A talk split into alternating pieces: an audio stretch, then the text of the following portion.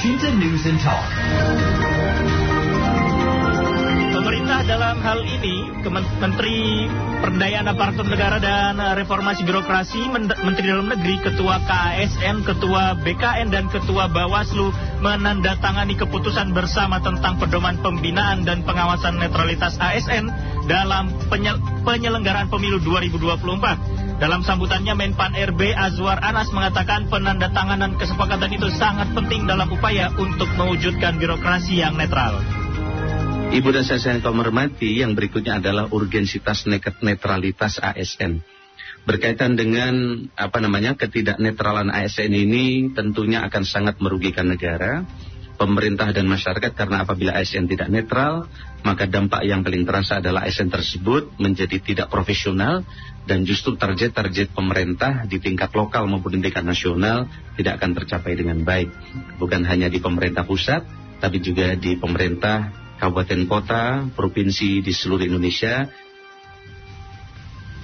Bagaimana menyoroti netralitas ASN dalam pemilu 2024 nanti kami jumpai asisten Komisi Aparatur Sipil Negara Pengawasan Bidang Penerapan Nilai Dasar Kode Etik, Kode Perilaku dan Netralitas Pegawai ASN Nur Hasni. El Shinta News and Talk. Kami juga ajak Anda pendengar untuk bergabung bersama kami. Anda dapat mengakses line telepon di 0215869.000 juga pesan singkat dan WhatsApp di 0811806543. Bu Hasni bagaimana menjaga netralitas ASN menjelang pemilu 2024 ini, Bu? Ya, Mas Muhammad, selamat siang dan Selamat juga- siang Bu Hasni. Assalamualaikum warahmatullahi wabarakatuh. Selamat siang. Inspirasi akan berakhlak bangga melayani bangsa.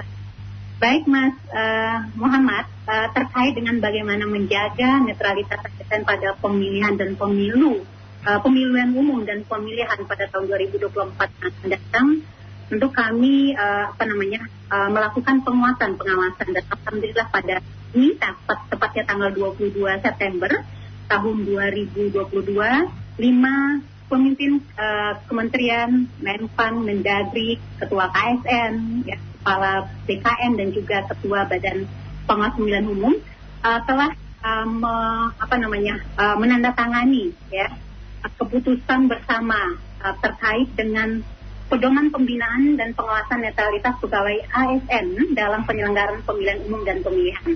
Jadi diharapkan nanti bahwa ke depan kita tentu mengharapkan ASN-ASN itu bersikap netral. Tidak ada lagi pelanggaran yang uh, terjadi karena pada beberapa pemilu ya mulai dari tahun 2015 sampai uh, tahun 2020 kemarin itu kan terlalu banyak ya pelanggaran-pelanggaran yang dilakukan oleh uh, ASN uh, pada uh, pemilihan dalam bidang politik. Mereka bersikap tidak netral.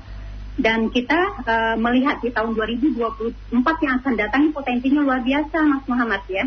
Karena uh, bersamaan antara pelaksanaan pemilu dengan uh, pemilihan. Nah, ini uh, apa hal yang harus kita antisipasi dari sekarang dan mudah-mudahan dengan uh, adanya keputusan bersama ini dan tentu ini akan kita lakukan uh, sosialisasi kepada seluruh ASN dan juga uh, kepada publik bahwa uh, ASN harus uh, bisa menjaga netralitas dan mereka juga harus uh, tahu apa yang dilarang ya, apa yang dibolehkan buat mereka dan masyarakat bisa mengontrol. Itu Mas Muhammad. Nah, t- tapi eh, posisinya agak canggung ketika nanti seperti dilema nih bagi para ASN. Bos-bos mereka adalah orang-orang partai politik, para gubernur, bupati.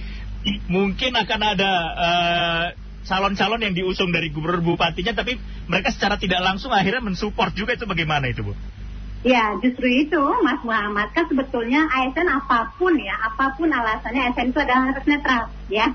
Tidak boleh uh, apa namanya ini sebuah cobaan atau ujian buat ASN ke depan. Uh, dan sebenarnya ujiannya udah ber, berlangsung ya sekian lama gitu dan uh, dan tahun ini dihadapkan lagi kepada uh, cobaan lagi ujian lagi bahwa ASN harus bersikap netral tentang buat uh, apa pun alasannya uh, mau ada uh, apa nama pemimpinnya orang politik yang mau mencalonkan diri dan segala macam ya tetap aja dia harus tunduk dan patuh ya karena merupakan sumpah dan janji ya buat ASN sendiri bahwa mereka itu harus uh, bersikap netral, harus profesional ya, harus melayani masyarakat dengan sebaik-baiknya mas. Nah. Saya yakin, insya Allah mudah-mudahan dengan uh, adanya edukasi kepada para Yang ada dan bagaimana sanksi ya bagi mereka yang melakukan, yang mencoba-coba untuk melakukan pelanggaran netralitas ini, uh, saya rasa mereka akan uh, berpikir juga untuk melakukan pelanggaran. Ya. Ya, Bu. Uh, meskipun dengan uh, bahasa tadi netralitas tidak merenggut hak suara para ASN juga ya, Bu Hasni ya. Tapi ya, se sejauh ini seberapa besar uh, mungkin persentase pelanggaran yang sudah dilakukan ASN, Bu? Mungkin pada pemilu sebelumnya? Ya, uh, pada pemilu sebelumnya yang paling puncaknya di 2020, Mas, ya, karena ada 271 instansi apa namanya pemerintah daerah yang melakukan pilkada kami uh, dari hasil pengawasan KSN kami mendapat laporan hampir 2.000 ASN yang melakukan pelanggaran. Hmm. Kemudian 1.500-an uh, itu terbukti melakukan pelanggaran netralitas ASN di mana mereka uh, melakukan pelanggaran pada masa sebelum penetapan calon dan setelah ya penetapan calon hmm. kampanye dan uh, pada mas uh, kami sudah memberikan juga berupa sanksi moral dan juga sanksi uh, disiplin kepada tersebut. Jadi itu uh, data yang kami uh, peroleh dan kami lakukan kerjasama dengan Bawaslu dalam melakukan pengawasan netralitas pada pemilu eh, pemilihan ya pada tahun 2020 yang lalu. Ya, kira-kira seperti apa sih Bu bentuk pelanggaran yang pada umumnya dijumpai para dari net, uh, ketidaknetralan ASN ini Bu?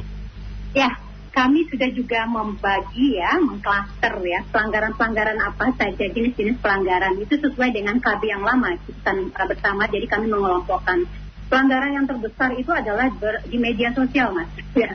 Mungkin hmm. karena uh, dengan bermedia sosial itu mudah mereka melakukan like, ya, uh, melakukan apa, memberikan uh, komen dan lain sebagainya, berkampanye di media sosial itu yang paling banyak di, dilakukan oleh uh, ASN ya kita pada uh, tahun 2020 yang lalu dan ini potensi ini pun uh, saya rasa dengan kecanggihan teknologi juga akan uh, berpotensi juga untuk terjadi pada tahun ini. Kemudian pelanggaran yang kedua jenisnya itu adalah uh, ke keberpihakan mereka pada saat uh, kegiatan kampanye hmm. dan juga adanya pencalonan diri mereka sebagai uh, calon salah satu calon yang sebetulnya mereka boleh ya mereka punya hak pilih mereka punya uh, hak untuk dipilih gitu. Tetapi ada mekanisme yang harus dipatuhi. Kalau memang ingin mencalonkan diri, ya, ingin mau, mau apa, mengedepan uh, pencalonan, mengikuti pencalonan nantinya, mereka itu sudah ada rambu-rambunya. Mereka harus cuti di luar tanggungan negara, gitu loh. Hmm. Tetapi itu banyak yang tidak dilakukan. Dan pada tahun ini pun dengan KB yang ada, kami perkuat bahwa kalau ingin melakukan apa namanya ingin mencalonkan diri itu adalah hak semua warga termasuk yeah mereka harus tahu rambu-rambunya seperti apa. Mendekati orang politik ya, mendekati partai politik tentu harus ada rambunya juga supaya tugas dan fungsinya tidak terganggu gitu. Hmm. Ber berarti memang sudah disosialisasikan juga kepada seluruh ASN bahwa mungkin sekedar melike postingan juga itu merupakan ke keberpihakan begitu Bu Asni ya? Uh, betul mas, itu KB yang lama. Di KB yang baru sebenarnya nggak jauh beda sih mas ya. Cuman di hmm. KB yang lama itu kami punya 16 jenis ya uh, pelanggaran yang uh, tidak apa pelanggaran yang uh, apa jenis pelanggaran yang harus ASN harus perhatikan gitu. Hmm. Di tahun ini kami mencoba untuk lebih memperjelas lagi kalau dulu kan tergabung mas sebelum penetapan calon apa yang boleh setelah hmm. penetapan calon seperti apa. Kalau sekarang kami sudah sangat menset sekali di dalam KB ini bahwa uh, apa namanya mana sanksi yang dikatakan sanksi moral ya hmm. pada kapan mereka itu di, melakukan sebuah pelanggaran ada tujuh jenisnya itu untuk sanksi moral dan untuk sanksi yang uh, uh, disiplin mereka itu sudah sanksi tegas diberikan sanksi disiplin ada 12 ya jenis uh, pelanggaran yang mereka harus menjadi perhatian dan yang ketiga belasnya yang satu lagi itu kalau ditemukan hal-hal yang tidak uh, ada di dalam uh, KB ini tentu kami akan uh, apa namanya akan memutuskan di dalam satgas kami nantinya. Hmm sanksi apa saja kira-kira yang akan diberikan ke, kepada para ASN ini, Bu? Kalau memang terbukti uh, jelas dengan sah terbukti uh, tidak netral dalam pemilu. Ya, sanksinya jelas Mas di aturan ya di PP 42 tahun 2004. Sebenarnya ASN sudah ngeh ya. Satu sanksi moral. Sanksi moral itu terbagi ada sanksi moral berupa pernyataan secara terbuka, ada sanksi moral uh, secara tertutup itu untuk sanksi moral apabila dia melangku etika ya biasa ini terjadi pada saat sebelum penetapan calon ya mas karena memang hmm. uh, ini belum ada apa namanya uh, tetap merupakan uh, mereka harus uh, tidak berpihak mereka harus netral hmm. ya tapi ini ada aturan mainnya sedangkan sanksi yang kedua itu adalah sanksi uh, disiplin ya sesuai dengan PP 94 tahun 2021. Sanksi disiplin itu ber, uh, degradasinya juga ada yang uh, ringan, ada yang sedang dan ada yang berat. Malah ini sampai ke pemberhentian dengan tidak hormat loh. Kalau seandainya dia terbukti menjadi pengurus partai tetapi tidak melapor dan lain sebagainya, dan tiba-tiba kita uh, apa namanya kita uh, uh, setelah pembuktian ternyata mereka uh, demikian mereka akan diberi uh, sanksi uh, apa namanya pemberhentian dengan tidak hormat Mas Muhammad. Hmm. Tadi menarik yang saya uh, perhatikan dari yang Bu Hasti sampaikan bahwa kalaupun memang dia mau mencalonkan diri dia bisa mengambil cuti. Jadi bagaimana ini nanti Bu kalau misalnya dia mencalonkan diri dan ikut partai politik tertentu? Berarti dia ya. bisa kembali lagi menjadi ASN begitu Bu Hasti? Oh, beda dulu mas ya. Jadi gini, mm-hmm. di dalam undang-undang ASN, uh, terutama pasal 119 gitu yang sudah di MK juga ya. Dulu kalau seandainya mereka mendaftarkan diri saja mm-hmm. menjadi salah satu bakal calon ya menjadi calon gitu ya, mm-hmm. itu mereka akan berhenti dengan uh, jadi pendek. Tapi dengan adanya MK, mereka ditetapkan dulu ya. Itu dalam aspek ASN ya mas, ya itu mm-hmm. dalam aspek tetapi dalam uh, konteks dalam hal ini mereka ingin melakukan uh, apa namanya ingin mencalonkan diri ini mencari partai kan biasanya mencari mendekati yeah. partai untuk uh, pencalonan jarang-jarang yang uh, ada sih yang di antara mereka yang independen kan ada juga. Hmm. tapi juga rambu-rambu. Kalau yang untuk independen mereka juga punya rambu ingin mendekati masyarakat untuk mendapatkan KTP mereka harus pastikan diri ya. Mereka harus hmm. pastikan diri mereka harus izin. Harus mereka melakukan cuti di luar tanggungan negara. Karena apa? Ini akan bercampur-campur tugas ya. Hmm. dalam arti satu untuk uh, bagaimana untuk uh, ke arah politik ya satu lagi tentu dia sebagai ASN jadi tetap ada rambu sedangkan untuk ke partai politik demikian juga mas. Melakukan jelas dia melakukan pendekatan kepada partai politik untuk bisa diusung oleh salah satu partai politik. Dan kami mengharap pastikan diri Anda dan Anda harus mengantongi yang namanya cuti di luar tanggungan negara. Itu mas.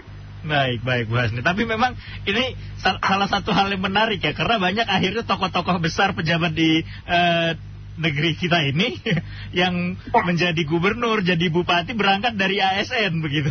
Betul, sangat potensial sekali mas, karena kan kita orang-orang birokrasi ya, dan tentu kita paham dengan birokrasi. Dan harapannya juga bagaimana ke depan bisa lah orang-orang birokrat menduduki, tapi bagaimanapun yang seseorang yang harus yang orang profesional itu kan harus dilihat bahwa dia tidak mencampur aduk antara kepentingan birokrasi birokrat ya dia sebagai ASN dengan politik gitu loh. Itu orang yang profesional mas. Jadi kalau memang dia yakin dirinya mampu untuk itu silakan ya. Silakan ikutin rambu ini dan mantapkan diri untuk bisa maju ke uh, di ajang politik Nah, satu hal yang menarik lagi nih Bu Hasni yang mungkin kerap kali kita jumpai juga ya, yang mana mungkin ya. suami istri, suaminya pejabat, bisa jadi istrinya masih menjabat ASN ataupun sebaliknya begitu. Ini bagaimana ya. menjaga supaya mereka tetap netral ini Bu? Ya, ini juga sudah ada sebelumnya kita atur juga karena ini kan kasusnya dulu uh, ingat ya waktu zaman Pak Ganjar punya istri, yeah. kemudian akhirnya muncul sebuah SE kalau pasangan kita ya kita sama-sama uh, kita ASN nih. Pasangan kita mencalonkan diri ada rambunya mas bahwa pasangan ini kalau ingin ya uh, apa namanya uh, ikut berkampanye ya pasti mungkin mendampingi suaminya lah hmm. atau istrinya. Dia cuti di luar tanggungan negara juga gitu loh memastikan. Hmm. tapi tetap juga nggak boleh juga uh, yang bersangkutan itu sebebas-bebasnya mas cuti di luar tanggungan negara diberikan kesempatan untuk pasangan ini untuk bisa mendampingi pasangannya pada saat kampanye, tetapi dia juga tidak boleh juga bersikap yang aneh-aneh gitu ya. Dalam artian juga uh, over juga dalam hal ini dia nggak boleh pokoknya uh, pasangan uh, tandanya uh, simbolnya dua gitu. Uh, di dalam ini juga dia nggak boleh uh, dua itu menunjukkan angka dua simbol itu. Dia tetap hanya mendampingi ya manis ya mendampingi suaminya gitu mas. Hmm. Tapi kita berikan keleluasaan sama yang bersangkutan untuk cuti di luar tanggungan negara. Baik, ya. baik Bu Hasni. Sebelumnya uh, saya ajak dulu pendengar Bu Hasni untuk bergabung bersama boleh. kita boleh ya Bu Hasni ya? Anda ya, pendengar Anda pendengar bisa bergabung bersama kami membahas netralitas ASN di menjelang pemilu 2024. Anda bisa mengakses line telepon di 0215869000, juga pesan singkat dan WhatsApp. Berikan, berikan pendapat Anda atau komentar Anda di 0811806543. Bu Asni ini sudah banyak WhatsApp yang masuk ke redaksi kami, Bu Asni. Saya bacakan ya, Bu Asni ya. Ini ada dari Pak Ahmad Haris mengatakan pesimis karena ASN posisinya abu-abu jika di kantor bisa ikut aturan namun jika di lingkungan tidak ini karena uh, batasannya mungkin agak rancu di jadi ASN ini Kemudian dari Pak Agus Wahyudi, pada dasarnya sudah ada acuan untuk batasan-batasan ruang gerak ASN. Apabila ada pelanggaran, maka akan ada evaluasi oleh masyarakat terhadap ASN tersebut untuk diberikan pembinaan dan ditindaklanjut ke depannya. Ini bagaimana menanggapinya ini Bu Asni? Karena masyarakat akhirnya berkesimpulan ASN ini kasihan posisinya abu-abu begitu. Oke, okay. saya perlu uh, ini mungkin ya kita mencoba untuk kembali meluruskan kembali. Terima kasih Pak Ahmad ya Pak Agus ya uh, uh, dengan uh, pertanyaannya dan uh, mudah-mudahan dengan apa namanya saya menyampaikan bahwa ASN itu bukan berarti di kantor apa ASN itu di kantor kemudian dia harus patuh dan tunduannya pada saat di kantor saja ya Pak. Hmm. Yang namanya kode etik, kode perilaku, disiplin ASN itu dia itu 24 jam loh Pak ya. Baik dia berada pada jam kantor maupun di luar jam kantor itu adalah definisi dari kode etik ya hmm. dan disiplin ASN. Jadi kalau dilihat oleh masyarakat selama ini ASN itu abu-abu, dia hanya di kantor aja berlakunya hmm. baik-baik gitu ya, di luarnya enggak, itu enggak benar Pak ya. Enggak seharusnya demikian. ASN itu adalah 24 jam, dia profesi. Profesi dia yang digadai ya, artinya hmm. yang diikat. Kalau dia adalah merupakan pejabat pelaksana, itu hanya sampai 58 tahun. Kalau dia adalah JPT, dia sampai 60. Bahkan kalau dia fungsional, hmm. itu sampai 65 tahun. Artinya itu ada profesi. Coba di KTP, dia kan nggak mengatakan, saya sering mengatakan, di KTP seseorang kan tidak mengatakan bahwa dia di jam kerja aja dia tunduk tempat kerja yeah. ASN. ASN-nya 24 jam loh ya sudah menjadi pakaian bu ya ASN itu ya ya ya jadi mohon apa namanya Pak Ahmad kalau Pak Ahmad menemukan ASN yang seperti itu di dalam dia kayak mas di dalam dia apa di jam kerja dia bersalaku manis tunduk dan patuh di luar dia seenak-enaknya Pak laporkan hmm. Pak itu baik, adalah baik. etika seperti itu. Baik. Kemudian Pak Agus ya tadi hmm. terkait dengan apa evaluasi ya Pak? Iya betul. Uh, ya masyarakat itu yang saya katakan masyarakat sebagai pengawasan kita sangat mengharapkan partisipasi ya. Partis pengawasan yang partisipatif di mana masyarakat bisa mengawasi ASN artinya tentu dalam hal ini eh, kalau bapak dan ibu uh, menemukan ASN-ASN yang perilakunya tidak sesuai dengan ketentuan ya tidak wajar atau memang melanggar norma dan segala macam kita punya uh, banyak tempat ya. Bapak bisa terutama di kami di di aparatus sipil negara. Kami the guardian of code etik dan code of conduct uh, bagi ASN Indonesia. Silakan untuk menyampaikan kepada kami tentu dengan uh, ada persyaratan-persyaratan secara formal dan formil ya Pak, siapa ASN-nya dan di mana supaya kita klaim. Atau kepada instansi pemerintahnya yang terdekat gitu untuk uh, bisa uh, menyampaikan karena bagaimanapun tentu kami sangat mengharapkan bagaimana uh, tegak dan uh, apa namanya terwujudnya ASN yang profesional. Apalagi sekarang kan kami punya nilai ASN, nilai ASN berakhlak. Ya, bangga melayani bangsa itu adalah branding yang harus kita bangun, kita kuatkan budaya kerja itu. Bu Asni, ditahan sebentar ada pendengar yang ingin bergabung pada siang hari ini. Ada Pak Hakim dari Bintaro. Selamat siang Pak Hakim. Selamat siang Pak. Silakan Pak Hakim. Bu, uh, Bu terang ya kita masyarakat eh, nggak uh, terlalu yakin nih Bu tingkat netralismenya di ASN ini Uh, mungkin kalau masyarakat melapornya ke ibu, ibu punya call center 24 jam ya, hmm. ibu akan berefek. Tapi kalau kita melaporkan lagi ke atasan ASN ya, kalau ke ataupun ke institusinya, ya terus terang kami masyarakat pasti pesimis bu, karena prinsipnya ASN pasti akan melindungi sesama ASN ya. Jadi apa yang disampaikan masyarakat itu hanya oke okay, kami tampung, kami hmm. follow up, tapi ya sudah ditampung dan di follow up sanksi apa pun itu bentuknya tidak pernah dipublis ke masyarakat bahwa si A, si B telah dilaporkan dan dibuktikan. Habis itu ya sudah tidak ada apa-apa.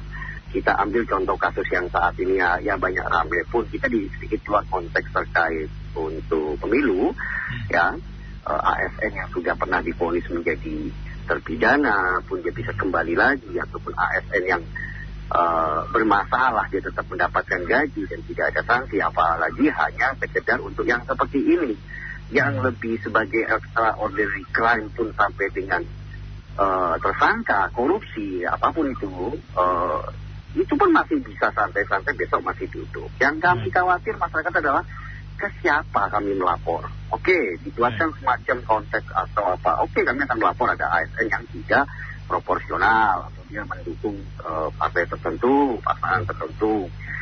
Kalau itu nanti pasangannya yang didukung jadi ya lebih enak lagi ASN-nya dia dapat posisi laporan masyarakatnya harus. Saya pikir lebih harus ada mekanisme, mungkin bukan mekanisme ya, tapi niatan, uh, willing dari pemerintah untuk betul-betul uh, melakukan sanksinya itu betul ada gitu, dan Baik, dibuktikan gitu. gitu. Baik. Tadi kalau kita cerita laporan, laporan, laporan, saya pikir masyarakat jutaan laporan sudah terjadi. Baik.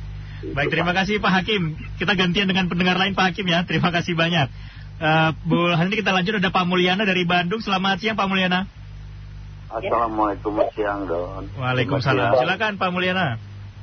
Ya demikiannya saya juga gimana ya sebagai masyarakat yang pernah pengalaman dari zaman orde lama orde baru sampai sekarang saya pesimis pesimis jadi nggak bisa ini tetap biar bapak ibu bapak betul ibu kemauan ibu buat uriannya maka di apa betul-betul dilihat kelihatan gitu kejujuran kebenaran. Deh. tapi namanya jadi manusia apalagi sekarang bangsa kita ini panas. Nanti 2024 tuh apakah panas banyak ini ya. Ini nih dari sekarang aja udah kembang-kembangnya udah panas kan. Orang-orang politisi sekarang ya partai-partai udah aduh. Nah ini jadi tidak akan terbuka lah. Semua juga ada aja yang nggak percaya. Semua manusia manusia pembohong banyak pembohong dari atas sampai ke bawah bohong. Ya. Koruptor banyak koruptor. Betul dari bawah ke atas koruptor. Bohongin aja masyarakat. Jadi saya capek sebetulnya cuman mudah-mudahan aja ya. Dengan izinnya Allah Allah subhanahu wa taala amin bahwa bangsa Indonesia masih banyak yang beriman. Tolonglah manusia Indonesia ini Pancasila itu jalankan lima sila insya Allah Allah itu anugerah Allah Pancasila dunia nggak punya kita hanya Indonesia. Sekarang hanya Pancasila diomong-omongin aja dulu. Buktinya kan banyak korupsi terus-terusan. Saya kan saya sedih gitu ya. Cobalah nanti ke depan mudah-mudahan banyak banyak beriman bermacam-macam agama terus beriman ya. Iman itu teeling kalau ya, ingat kalau gitu aja udah terima kasih assalamualaikum warahmatullahi wabarakatuh Waalaikumsalam. Terima kasih Pak Mulyana. Mungkin bisa ditanggapi dulu Bu Hasni. Baik ya, terima kasih Pak Hakim, Pak Mulyana ya atas eh, apa namanya eh, pertanyaan juga masukannya ya terkait dengan ini Pak Hakim eh, terkait dengan eh, netralitas ASN eh, Bapak pesimis, eh, kami juga menyadari ya, maksudnya kami juga paham dengan apa yang ini eh, Bapak lakukan. Tapi kami insya Allah Pak, kami bukan janji ya, kami berikan. Kami sebagai lembaga pengawas, eh, lembaga eh, apa namanya, lembaga eh, non eh, apa namanya LNS ya, sebagai lembaga yang independen, ini punya tanggung jawab sebagai sesuai dengan amanah Undang-Undang ASN kami. Salah satu tugas kami adalah menjaga kode etik kode perilaku dari ASN dan sampai kami punya kewenangan untuk memutuskan adanya pelanggaran kode etik kode perilaku dalam artian setiap waktu tentu kami akan berbenah ya dengan apa yang Bapak Pak, Pak Mulyana, Pak Hakim sampaikan. Harapan masyarakat sangat besar, ekspektasi masyarakat sangat besar bahwa se, uh, ASN ini harus bersikap apa namanya uh, menjaga kode etiknya dan bagi yang melakukan pelanggaran tentu ada uh, konsekuensi yang harus diterima supaya ada efek jerah uh, bagi masyarakat. Pak Hakim terkait dengan apa namanya uh, uh, pemilu ya pelanggaran netralitas ASN ya yang tentu potensinya sangat luar biasa di tahun uh, yang kami prediksikan ya dari tahun-tahun sebelumnya tentu di tahun ini uh, sangat akan banyak ya. Dan kita perlu upaya strategi untuk uh, upaya pencegahan yang kita lakukan ya pengawasan yang uh, bersama-sama harus kita lakukan baik sebetulnya dari instansi pemerintah itu sendiri maupun NGO atau unsur masyarakat ya wartawan dan lain sebagainya dan harapan kami nanti kita bisa berkolaborasi. Kami menyiapkan uh, aduan ya, tempat aduan uh, untuk uh, ASN yang melakukan pelanggaran netralitas. Mekanismenya kalau untuk netralitas ASN ini kami dengan Bawaslu ini punya uh, apa namanya uh, yang berperan sangat ya di samping juga Menpan, Mendagri dan uh, dalam hal ini juga BKN.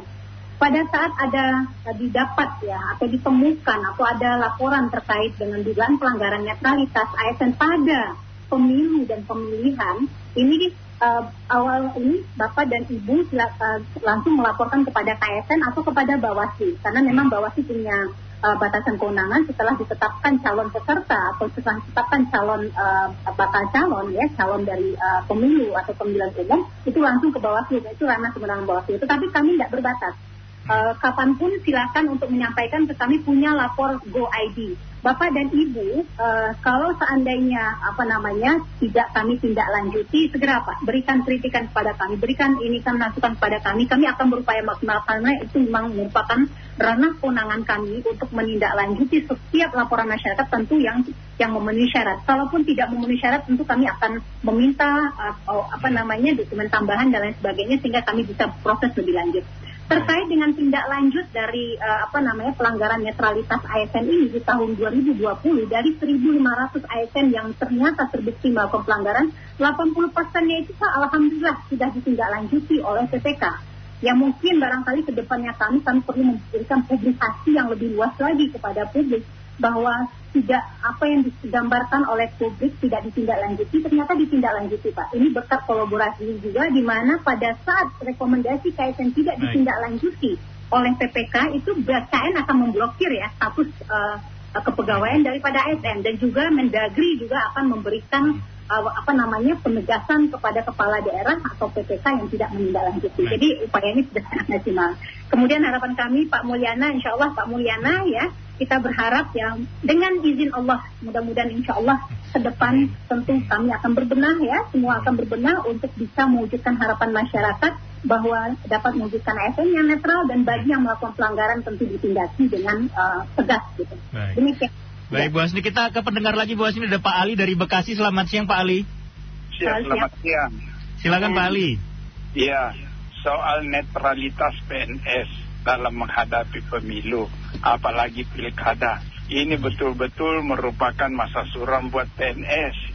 Karena apa? Mereka itu harus dituntut untuk bersikap. Kalau dia tidak bersikap, dia bersifat netral saja sebagaimana diwajibkan sebagai PNS, hmm. tinggal tunggu gilirannya. Begitu selesai pilkada, mereka duluan akan dicopot. Kenapa? Nonjok. jabatan Kenapa? ya. Iya, kenapa? Karena mereka dianggap tidak punya kontribusi apa-apa, dianggap netral-netral saja, biasa-biasa saja. Sementara tim-tim sukses ini, tim-tim sukses baik yang terang-terangan maupun yang sembunyi-sembunyi itu sudah antri menunggu. Nah, mereka nanti akan mendapatkan prioritas untuk mengisi jabatan-jabatan seperti itu. Nah, di situ serba salah ini posisi PNS. Jadi kalau PNS itu ya betul-betul menetral sama saja dengan TNI Polri, sama sekali hmm. tidak usah. Tidak usah hak pilihnya kecuali keluarganya boleh, tapi dia tidak usah. Karena begitu mereka jadi korban. Coba ibu ya, ibu ikuti di kabupaten-kabupaten. Begitu selesai pilkada tinggal tunggu saja giliran siapa-siapa yang mau dinonjok, dinonjok, nonjok. Kalau tidak mendukung dia dua a terus begitu Pak Ali ya. iya, tidak akan naik-naik malah nonjok Pak, bukan saja nonjok tinggal tunggu giliran lima tahun berikutnya. Jadi pasti dia akan bersikap. Baik. Ya itu saja sekedar masukan itu. Terima kasih Pak. Baik, terima kasih Pak Ali. Ini saya lanjutkan sedikit Bu Hasni ada pesan dari Pak Kahar ini di WA kami. Uh, menurut Pak, Pak Kahar mengatakan seperti ini. Menurut saya agak sulit melakukan pengawasan netralitas karena selama ini incumbent selalu menggunakan atau memanfaatkan eh, bahkan memobilisasi ASN untuk mendukung kandidat. Ini yang pertama. Yang kedua, ASN juga mengharapkan karir sama seperti yang disampaikan oleh Pak Ali tadi ya. Eh, mereka pun berpihak secara masif kepada calon tertentu. Ini bagaimana kemudian KASN mengawalnya ini, Bu? Oke, okay, baik. Pak Ali dan uh, Pak Kahar terima kasih ya atas uh, ininya apa namanya uh, pertanyaan juga atas tanggapannya terkait dengan bagaimana mewujudkan netralitas ASN. Memang betul Pak Ali ya kami alami. Saya di KSN ini sudah tujuh tahun ya Pak. Mulai dari KSN dibentuk ya saya menjadi asisten dan juga saya menghadapi persoalan seperti itu yang terjadi di daerah pada saat pilkada selesai tsunami pun berganti.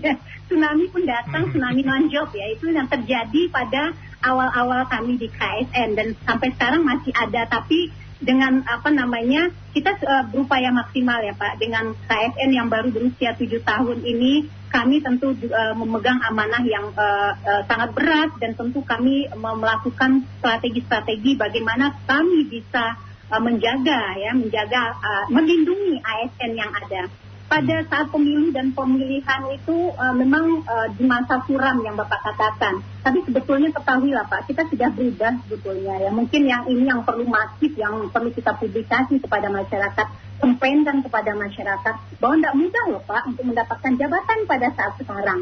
Contohnya saja, dalam pengisian JPT, kalaupun ada pejabat yang mungkin dikatakan tadi tim sukses yang menunggu tiba-tiba dia angkat, Pak, kami semprit loh Pak. Itu udah banyak sekali yang kami lakukan. Bahwa untuk menduduki jabatan itu sesuai dengan sistem merit, kualifikasi, kompetensi, dan juga kinerja seseorang. Dalam pengisian JPT, kalau kami menemukan beberapa kasus, ada beberapa pejabat yang diangkat tanpa prosedur dengan seleksi terbuka, itu kami lakukan uh, apa namanya, kami minta untuk dibatalkan kembali uh, apa uh, pengangkatannya Pak ya. Kami minta untuk melakukan seleksi terbuka dan itu pun sudah dilaksanakan. Mungkin kami ya ke depannya publikasi kami ini perlu uh, banyak juga sudah banyak daerah daerah-daerah yang melakukan atau pejabat pembina melakukan uh, mereka terhadap uh, kondisi ini. Kemudian uh, pada uh, Pak Kahar ya menyatakan sangat sulit ya melakukan pengawasan, uh, pengawasan netralitas ya uh, terkait dengan uh, apa namanya uh, terkait dengan ASN dan sebaiknya mungkin ASN-nya di, di, sama aja dengan TNI Polri. Ini memang banyak disuarakan Pak. Hasil survei kami di tahun 2021 juga banyak suara-suara dari ASN. Enggak usah kami punya hak pilih deh. Kami seperti TNI Polri. Sebetulnya menurut kami dan beberapa pendapat ya yang sudah kami lakukan juga minta pendapat pada para ahli juga itu tidak menentukan masalah Pak, tidak memecahkan persoalan karena bagaimanapun TNI Polri pada posisi dia tidak memilih, dia juga harus netral, Pak. Buktinya kan di Undang-Undang Nomor 7 Tahun 2019 tentang Undang-Undang Pemilu, Bawaslu juga mengawasi TNI Polri dan ASN. Hmm. Jadi tidak menjamin hal itu. Yang perlu adalah ASN menyadari bahwa Anda punya fungsi pelayanan publik, Anda hmm. punya fungsi untuk melaksanakan ketentuan peraturan perundang-undangan dan juga NKRI memperketat. Jadi bersikap netral. Memang nggak mudah, uh, kita boleh saja tidak bersikap netral di bilik suara saja gitu. Itulah uh, ujian yang uh, harus dihadapi oleh ASN. Bayangin, 4,2 juta ASN dari 270 masyarakat Indonesia adalah orang-orang terpilih. Anda harus bersikap teladan ya, harus punya apa namanya karakter harus punya nilai-nilai uh, yang tentu harus membanggakan dan harus menjadi contoh role model bagi masyarakat lainnya. Insya Allah Pak, banyak ASN-ASN yang bisa bersikap netral. Dan yang lain saya mengimbau bahwa kita memang uh, apa namanya di, di, di, digaji atau diinginkan oleh oleh pemerintah dan itu adalah uang rakyat dan kita diminta untuk bersikap netral dan kita harus bisa untuk melakukan itu. Mungkin itu Mas Muhammad yang bisa uh, saya ini kan. Jadi kalau untuk karir sebetulnya Mas Muhammad tidak hmm. usah dilakukan. Sekarang sudah sistem merit banyak instansi pemerintah yang sudah menerapkan sistem merit. Kalau orang mau naik pangkat, kalau orang mau menduduki jabatan itu ada proses yang harus dilakukan. Kalau tidak silakan bagi orang yang merasa dia di, dinistai atau mungkin uh, dizolimi silakan melaporkan kepada KSN. Kami akan kawal itu dan kami akan kembalikan mereka untuk kejabatan semula. Gitu. Justru uh, PNS masih ada rezekinya bisa memilih Bu ya dibanding TNI Polri. Kita ke pendengar lagi Bu ya, Hasni ya. Ada Pak Edi di Semarang. Selamat siang Pak Edi. Siang Mas. Silakan Pak Edi. Ya siang Bu. Yang ya kalau bisa dari KPU bisa tegas sama pemerintah. Semua ASN, Polri, TNI semuanya harus netral sepanjang masa. Jadi jangan sampai berpihak siapa pun bisa bekerja dengan baik. ASN ya harus nuruti dari atasannya kayak apa. Jadi tidak usah nanti ya tuh tak teman nanti jadi gesek semua. Semuanya dibikin netral. Baik. Biar tambah baik. Makasih. Terima kasih Pak Edi. Ada satu lagi Bu Hesni, Pak Bambang Sulistomo dari Jakarta Selatan. Selamat siang Pak Bambang. Siang Mas, terima kasih. Gini. Silakan Pak Bambang. Ya terima kasih. Saya kagum dan salut pada para penanggap yang tadi dari masyarakat itu betul-betul uh, suara rakyat itu harus didengar. Yang kedua adalah begini Bu, segala macam persoalan bangsa ini adalah bagaimana kita melihat dari hulu persoalannya, bukan hilirnya saja. Hulunya adalah soal uh, hukum, peraturan perundang-undangan, peraturan menteri dan sebagainya hulu permasalahannya adalah bagaimana agar supaya undang-undang peraturan-peraturan itu tidak menjadi alat kekuasaan. Artinya kekuasaan bisa salah bu, ya. Tapi di sinilah ASN sering kali bingung. Aturannya begini, tapi pelaksanaannya begini. Jadi saya kira jika hukum peraturan perundang-undangan tidak jadi alat kekuasaan, alatnya penguasa yang sedang berkuasa, saya kira ASN semuanya bisa profesional. Kalau enggak, jangan harap ASN profesional, Bu. Saya kira demikian, Bu. Makasih Baik, kita. Terima kasih Pak Bambang. Selamat siang. Satu lagi mungkin pertanyaan Bu ini, bagaimana menyoroti kemudian ASN-ASN muda ini? Karena uh, sekarang-sekarang ini kan sudah uh, eranya anak milenial sudah masuk jadi PNS juga ini.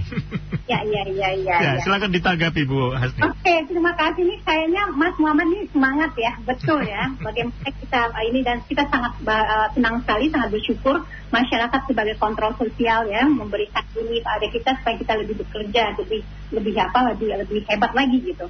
Uh, terima kasih Mas Edi tadi uh, supportnya ya bahwa Hmm. memang uh, semua kita harus netral Polri, TNI, ASN harus sifatnya. Pak Bambang uh, tadi uh, memang betul Pak.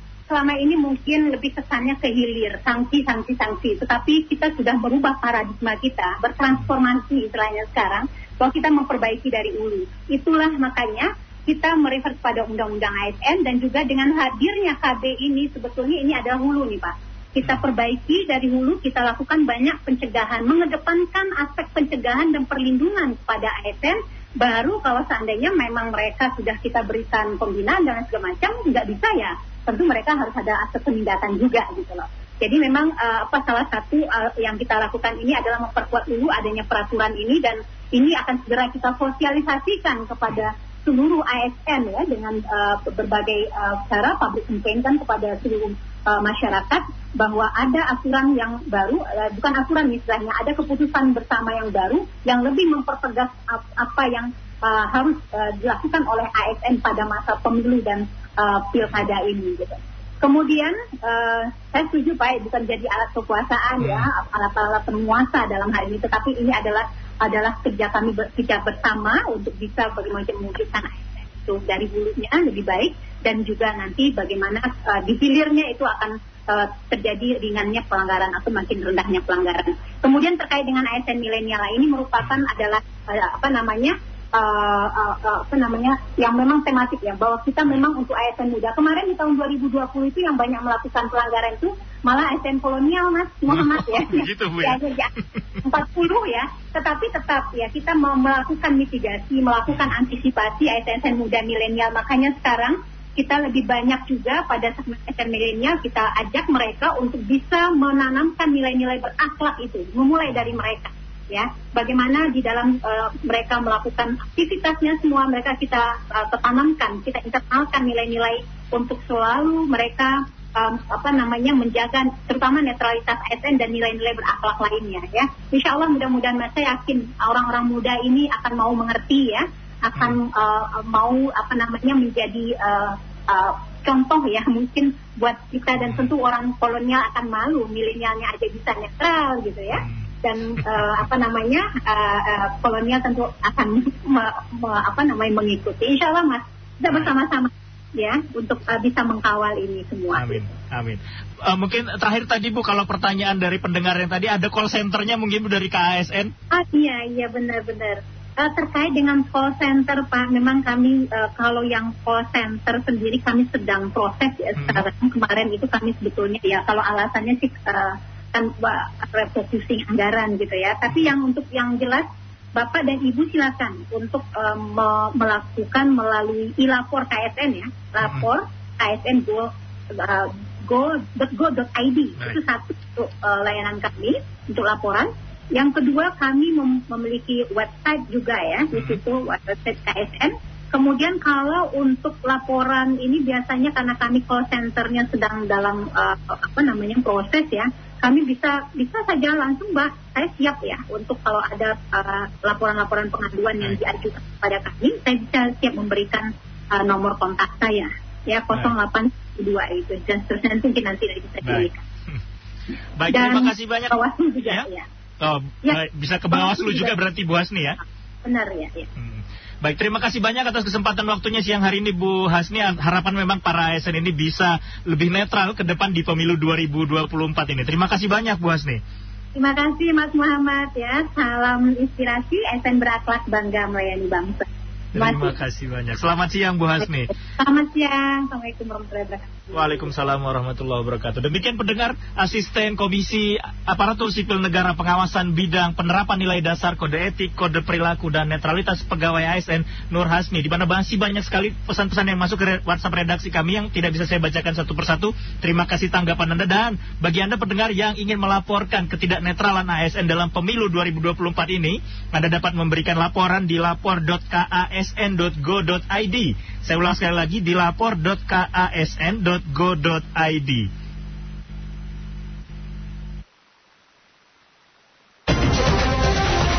Shinta News and Talk.